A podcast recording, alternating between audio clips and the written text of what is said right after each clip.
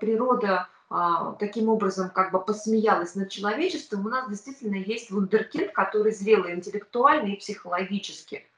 Ну, то есть четко осознает, чего он хочет. Ну, в этом возрасте, ну, как бы я таких в своей практике в течение 20 лет работы психологом не встречала. И у коллег тоже не встречала. То есть, наверное, такие люди существуют, но, судя по всему, это не Алиса Теплякова.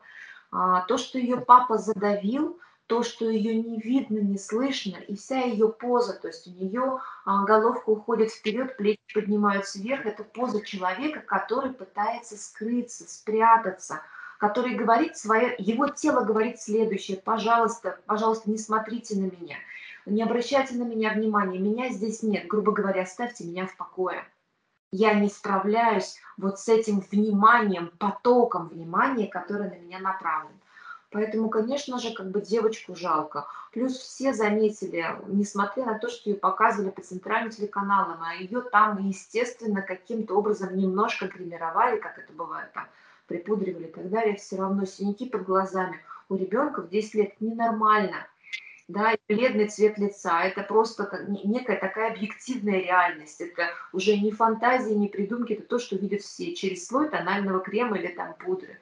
Ну, то есть, как бы это, это безучастный маленький человечек, который сидит, у которого нет никакой своей жизни, и есть большой-большой-большой громкий папа, который фактически выполняет роль такого преследователя, а, который заставляет ее, уж не знаю, каким образом он заставляет. То есть то, что она боится вообще что-то озвучить, какое-то свое желание, это очевидно. Тихий голос, а, заторможенная немножко как, как реакция – да, а, ну, э, как бы а, вот эти вот тики, то есть это все говорит о том, что у ребенка не все в порядке. Она очень неконтактна. То есть в этом возрасте дети достаточно, они уже как бы заявляют о себе. Она даже как бы ребенок, даже интроверт, который ориентирован на то, что у него внутри происходит. Со здоровой психикой он смотрит в глаза с интересом у него базовые эмоции, у ребенка, эмоции, интересы или радости.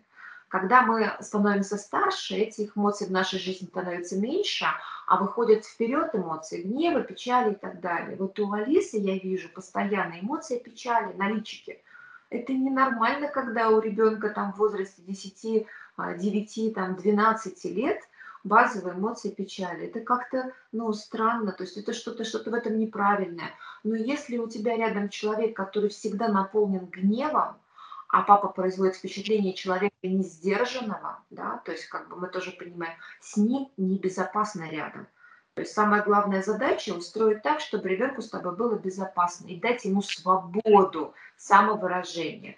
А, там, мне кажется, вот эти два базовых закона воспитания здорового ребенка нарушены. С ним небезопасно, как он кричит. Он кричит, он просто давит.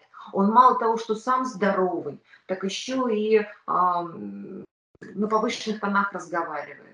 Ну, то есть абсолютно неадекватные реакции у него, то есть он вспыльчивый, то есть у него очень много гнева внутри, он его выплескивает на детей. Естественно, дети ничего противопоставить этому не могут. Мама, жена этого Теплякова, она им не защита, насколько я поняла. То есть это такая же бледная, как тень женщина, которая делает все, что ей говорят, и бесконечно рожает новых.